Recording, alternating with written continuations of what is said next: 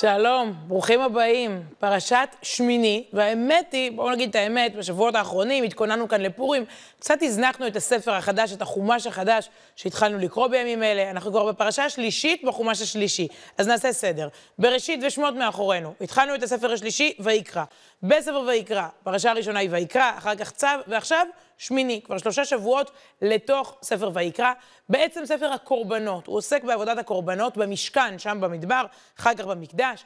מה זה אומר לנו היום? ננסה להסתכל, כרגיל, באיזה זום אאוט ככה, על עקרונות הפרשה, ולנסות ללמוד דברים גם לחיים שלנו. מעניין שהפרשנים לאורך שנים מסתכלים על uh, ענייני הקורבנות, ובוחרים בצמד המילים, שמיד ננתח, אש תמיד, כמשהו שלא מאפיין רק את הקורבן שצריך להדליק על המזבח, אלא אש תמיד בחיים שלנו. הפסוק אומר כך, אש תמיד תוקד על המזבח, לא תכבה. זאת אומרת שתוך כדי עבודת הקורבנות במשכן, שם, אנחנו עם עם ישראל במדבר, כן? רק אה, שהנ"צ ככה, שהכל יהיה ברור. אנחנו במסע ממצרים לארץ ישראל, מקימים את המשכן, שהוא המרכז הרוחני של העם, מקבלים המון הוראות של עבודה ואיך איך בעצם, מה צריך לעשות אה, במהלך המסע הארוך הזה, 40 שנה של מסע חינוכי עד לארץ, ובין היתר צריך שאש תמיד, תמיד תוקד על המזבח ולא תכבה. אש תמיד, eternal flame, מה שנקרא, ביטוי שמקובל בהרבה תרבויות, בהרבה בתי כנסת, אנחנו רואים לאורך השנים מין אש תמיד קטנה כזאת, איזה נר, איזה משהו שככה כאילו דולק לנצח. זה ביטוי די מעניין, אש תמיד. אש זה משהו שמרצד, שתמיד שואף למעלה, שתמיד משתנה. הלהבה תמיד מחליפה צבעים, זה תמיד בתנועה, נכון? אש, תדמיינו אש. תמיד זה בדיוק הפוך, זה שגרתי, זה אפור, זה מקובע, זה משהו שקורה יום-יום. אש תמיד, זה בדיוק מה שאנחנו נדרשים להדליק בתוכנו. הרבה פרשנים אומרים, זה בדיוק העניין. האם אנחנו מסוגלים להדליק אש תמיד בחיים שלנו? יש אה, ביטוי ששמתי לב לאחרונה, שמאות פעמים אנחנו מדלגים עליו, כאילו על אוטומט, בלי לשים לב. אחת השאלות הנוקבות שהאנושות נשאלת היא, האם אתה רובוט? מכירים את זה, נכון? האם אתה רובוט? אה, כשאתה ניגש למשהו טכני, רוצה להיכנס לזה, אתה רוצה לפתוח איזה משהו, כדי לוודא שאתה לא רובוט, שואלים אותך האם אתה רובוט, ואנחנו כמו רובוט עונים לא, נכון? וממשיכים. בדרך כלל יש שם את הדבר המעצבן הזה אחר כך, לזהות רמזורים, לזהות כבישים, זה משהו באמת אה, מעיק במיוחד, אבל אוקיי.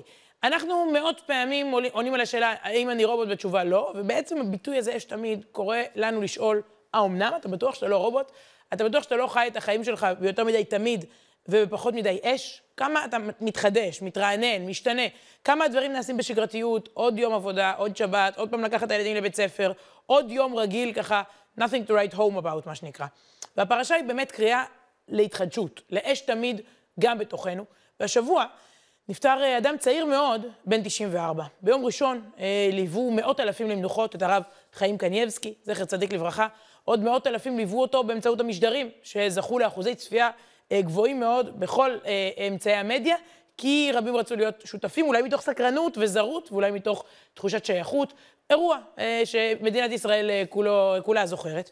ואני חושבת שבין ההספדים, אפילו בתמונה הזאת אה, אפשר לראות את האש תמיד, את החיוך התמידי, את הרצון אה, אה, תמיד לשאוף ליותר, לנצל כל שנייה של זמן.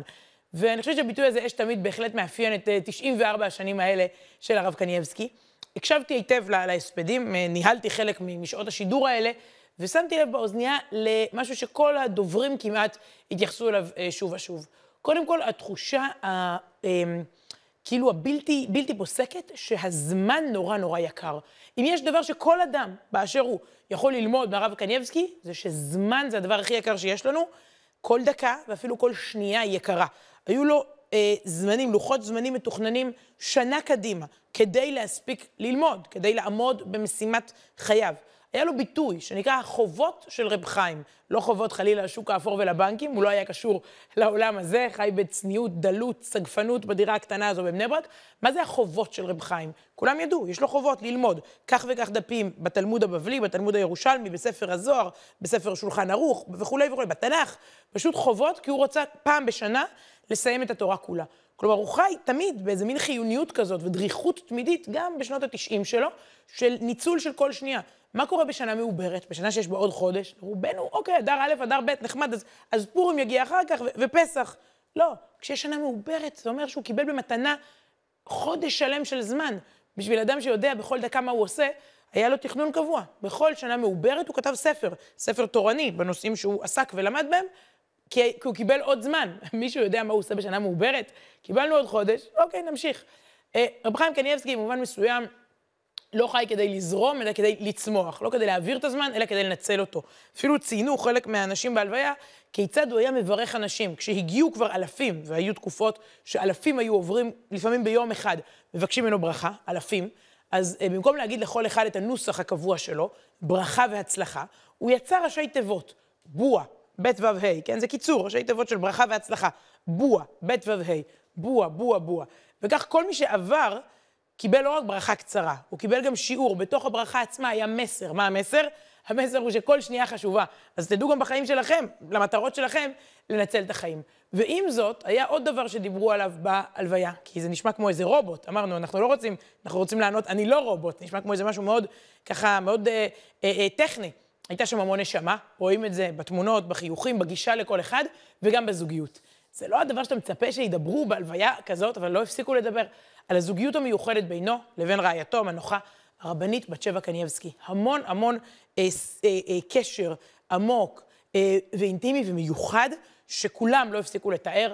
אה, קודם כל, כשהם היו קמים יחד בהנץ החמה ממש לפנות בוקר, ומברכים יחד את ברכות השחר, הברכות בתפילת שחרית, שפותחות את היום כולו. אז היא הייתה, יש, יש תיעוד של הדברים האלה, היא הייתה מברכת את הברכות, אחת אחרי השנייה, והוא עונה אמן על כל ברכה שלה, ואז הוא היה מברך את ברכות השחר, והיא עונה אמן. אם תרצו, הם לא יצאו לא לצימר ולא לבית קפה, אבל זה זמן איכות, אה, אם תרצו, רומנטי, מסוג אחר וקדוש יותר, אה, במשפחת קניבסקי. וגם הבן, הרב שלמה, אחד הילדים שספד רשמית בהלוויה ודיבר, גם הוא התייחס בדיוק לסוגיה הזאת.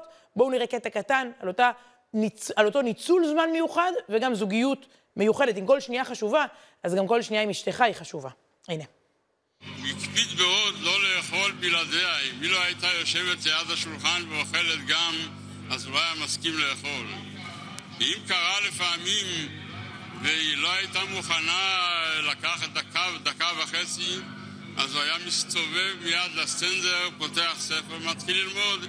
מדובר בעניין של דקה, דקה וחצי, לא יותר. זה דברים פשוטים, דברים קטנים, אבל זה דברים שאנחנו ראינו בעינינו. זה לא דברים שאפשר לספר סיפורים, אפשר לספר על דברים נדירים, אפשר לספר סיפורים, אבל דברים שהיו יום-יום, כל היום, 24 שעות ביממה, קשה למצוא סיפורים על זה. זה היה החיים שלו, זה היה המציאות שלו. כשהקשבתי לסיפור הזה, ידעתי שיש פה סיפור שנכנס לפנתיאון בשידור חי. כמה עוד יספרו שהוא לא ישב לארוחת צהריים עד שהיא לא ישבה איתו? בטח מעכשיו הרבה זוגות אה, ינסו להקפיד על הנקודה הזאת. אבל באמת, יש פה את ניצול הזמן. אם היא התעכבה בשתי דקות, אז הוא בינתיים למד, אה, לא עבר לסלולרי, כן? לא על הוואטסאפ, אלא למד, אבל לא הסכים לשבת ולאכול ארוחת צהריים עד שהיא לא איתו, עד שהם לא אוכלים ביחד. בחקר המדיה היום יש ביטוי כזה, הרגעים שבין הרגעים, the moments between moments. בעצם פעם היו לנו המון רגעים שבין הרגעים. אה, שמתי מים, הרתחתי מים לקפה, עד שהם התחממו, יש לי את הרגעים שבין הרגעים. הזמנתי מעלית מהקומה 20 לקומה 0, יש לי את הרגעים שבין הרגעים. אבל היום אין דבר כזה. ב-20 קומות האלה אני יכולה לראות 20 סטטוסים, ועד שזה ירתח, אני יכולה כבר להעלות איזה ציוץ או פוסט משלי או איזה סטורי. נעלמים לנו הרגעים שבין הרגעים, וזה זמן שהוא מאוד חשוב. אצל הרב קניאבסקי, גם הרגעים שבין הרגעים נוצלו לדבר הכי חשוב, ואני חושבת שיש בזה באמת, לכל אחד מאיתנו, הרבה מה ללמוד ולקחת. היה מדהים לשמוע שם את הרב גרשון אדלשטיין, חברו, שותפו, בן 98, מספיד את החבר שלו, בן ה-94, ומדבר עליו בכזאת רעננות. בקיצור, אש תמיד, ונדמה לי שהייתה לו תשובה טובה לשאלה, אני לא רובוט. התשובה הייתה ממש לא. אנחנו ממשיכים לנקודה השנייה, גם היא מתוך הפרשה שלנו, פרשת שמיני. דיברנו על אותה אש תמיד. יש עוד צמד מילים מפורסם שמופיע בפרשה, מצטטים אותו הרבה, ולצערנו הרבה בהלוויות, בקרוביי אקדש. קורה שם אה, דבר מאוד עצוב, קורית שם טרגדיה בעיצומה של חנוכת המשכן. עד עכשיו התאמנו על חנוכת המשכן, הימים האלה נקראו ימי המילואים. מאוד יפה שבעברית המתחדשת לקחו את הביטוי הזה לימי מילואים.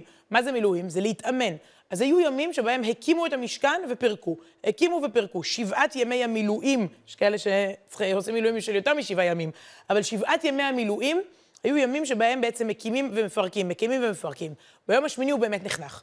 משהו מאוד מרגש. בונים סוף סוף את המשכן, אחרי כל ההקמה שלו וכל התהליך, סוף סוף יהיה מרכז רוחני לעם. ואז, באמצע, בשיא החגיגות, שני בנים של אהרון הכהן, הכהן שאמור, עבודת המשכן היא, הוא אח של משה רבנו, והוא לב העבודה שבמשכן, הוא ובניו הכהנים. שני הבנים שלו, נדב ואביהו, נפטרים במפתיע, אחרי שהם במשכן הקריבו מה שנקרא אש זרה. אנחנו לא יודעים מהי אותה אש זרה. הפרשנים אומרים שהם נכנסו למשכן שיכורים, שתו אלכוהול, שתו יין. כמובן, אה, רוחניות לא נכונה, רוחניות מתוך חוללות, מתוך שכרות, מתוך...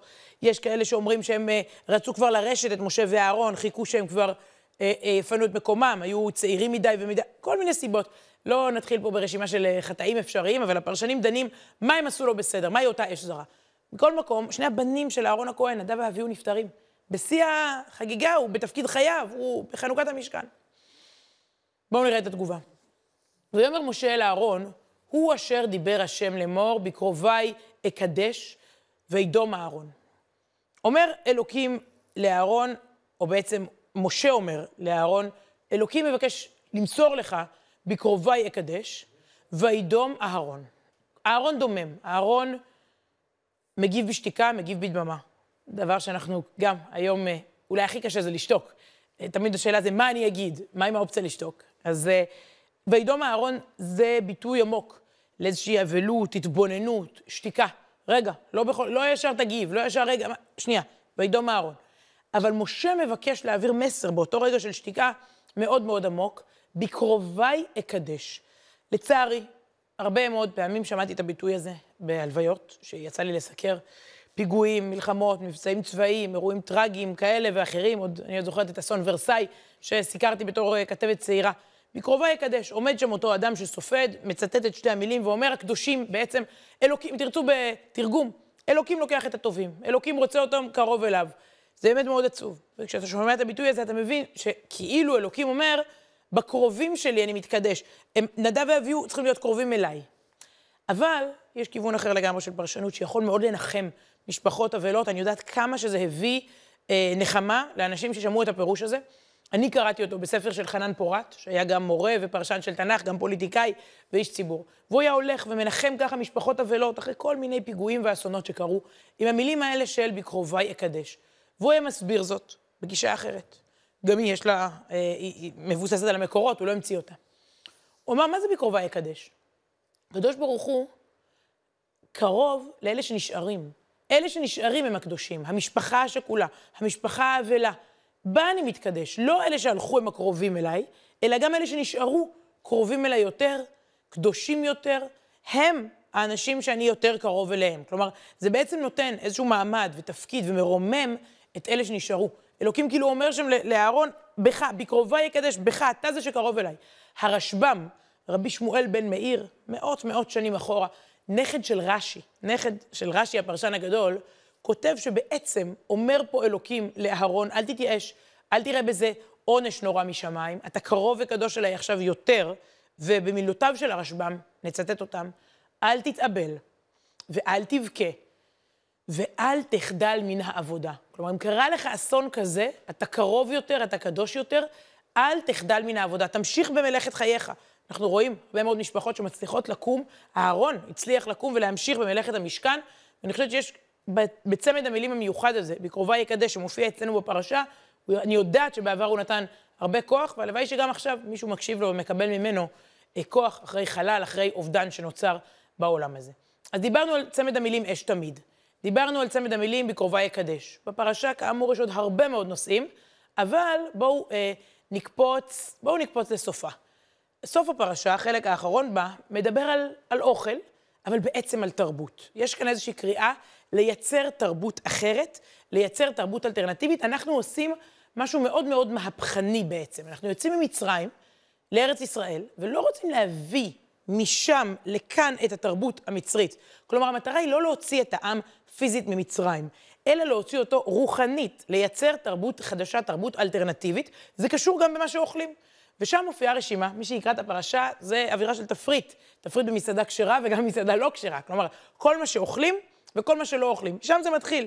מפריס, פרסה, מעלה גרה, אה, סנפיר, קסקסת, החיות שנאכלות ולא נאכלות, הכל מופיע שם. או בלשון הפרשה, להבדיל בין הטמא ובין הטהור, ובין החיה הנאכלת ובין החיה אשר לא תאכל. מילת המפתח פה היא להבדיל. יש בעולם כשר ולא כשר, כן ולא, מותר ואסור. מקווה שעוד מותר להגיד את זה היום, כי יש לפעמים משהו בעולם הזה שמטשטש גבולות. הפרשה בכלל, היא מדברת על כך שיש כן ויש לא. אה, מותר, אסור. ואחרי שאנחנו נקראים להבדיל, נשאלת השאלה למה. ופה באמת מגיעה אותה, אותה תרבות אלטרנטיבית שאנחנו צריכים לכונן החל מעכשיו. למה? כי אנחנו לא במצרים יותר. או, שוב, בלשון, אה, בלשון הפרשה, אה, הפסוק אומר כך, כי אני השם, המעלה אתכם מארץ מצרים, להיות לכם לאלוקים, והייתם קדושים, כי קדוש אני. כלומר, אני מוציא אתכם ממצרים כדי לעשות משהו אחר, משהו קדוש, משהו אה, אה, אה, אה, אה, נבדל, משהו מיוחד. בהמון המון פסוקים הפרשה מבקשת, לא רק הפרשה הזאת, התורה, אל תהיו כמו מצרים. לא עשינו את כל זה, תגידו, בשביל זה קראנו את ים סוף, בשביל זה הגענו להר סיני, בשביל זה היו עשר המכות, הכל הרי היה בשבועות האחרונים. בשביל זה כל הבלגן אה, אה, הזה, בשביל בסוף לייבא את מצרים מהעתק הדבק. עכשיו, מצרים, צריך להבין, זה לא מצרים של היום. היום, מי רוצה להיות מצרים?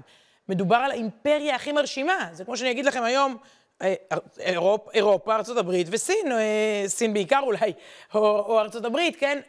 מדינה מובילה, מדינה שהולכת משתלט, ומשתלטת על העולם, מדינה שככה... אז לא, לא, אתה, אתה, אתה, אתה מכונן תרבות אחרת, אתה משהו אחר, אתה משהו אחר. אני חוזרת לרגע לרב קנייבסקי, ראיתי השבוע באיזה ספר שהוא כותב בדיוק על הנקודה הזאת, שהרבה מאוד פעמים העולם אומר משהו אחד ואנחנו משהו הפוך. אלפי שנים היהודי הוא שונה בצלחת שלו, במה שהוא אוכל, באיך שהוא מדבר, באיך שהוא מתנהג, בעסקים, בביזנס שלו, בשבת שלו. אז הוא כותב שם משהו נורא מעניין, שאת באמת אה, לא להתבייש כשהעולם כולו אומר משהו, לא להתבייש להיות הפוך. והוא מביא אה, ציטוט מפורסם ממסכת אבות, אני מודה, לא חשבתי עליו עד היום יותר מדי לעומק. יש פה מהפכה אמיתית, משהו פשוט אלטרנטיבי לגמרי. בואו נראה קודם את, ה, את המילים הפשוטות ומהם ככה נמשיך. אז במסכת אבות, אה, בעצם יש פה הגדרות לדברים שהכי מעסיקים את כולנו. מה זה חוכמה? מה זה גבורה? מה זה עושר? ומה זה כבוד? די, די, די בא לנו את כל הדברים האלה, נכון? אז איזה הוא חכם? שואלים חז"ל במסכת אבות. מי, מי זה אדם חכם? והם עונים הלומד מכל אדם. איזה הוא גיבור? הכובש את יצרו. איזה הוא עשיר? השמח בחלקו. איזה הוא מכובד? המכבד את הבריות. עד כאן מסכת אבות. אומר הרב קנייבסקי, יש לו ספר שנקרא אורחות יושב, והוא כותב שם, בכל דבר כזה העולם אומר משהו, ופה אנחנו אומרים הפוך. בואו נראה. איזה הוא חכם? נלך דבר דבר, מה שאני אומרת עכשיו יכול קצת לפוצץ את המוח, אני, אני מודה, כי אני הקראתי את זה השבוע, אמרתי, וואלה, זה כל כך... כלומר, יש פה משהו מהפכני שהוא עבודה לכל החיים, הוא, הוא שיעור שצריך, אנחנו נותנים אותו פה ככה בדקה.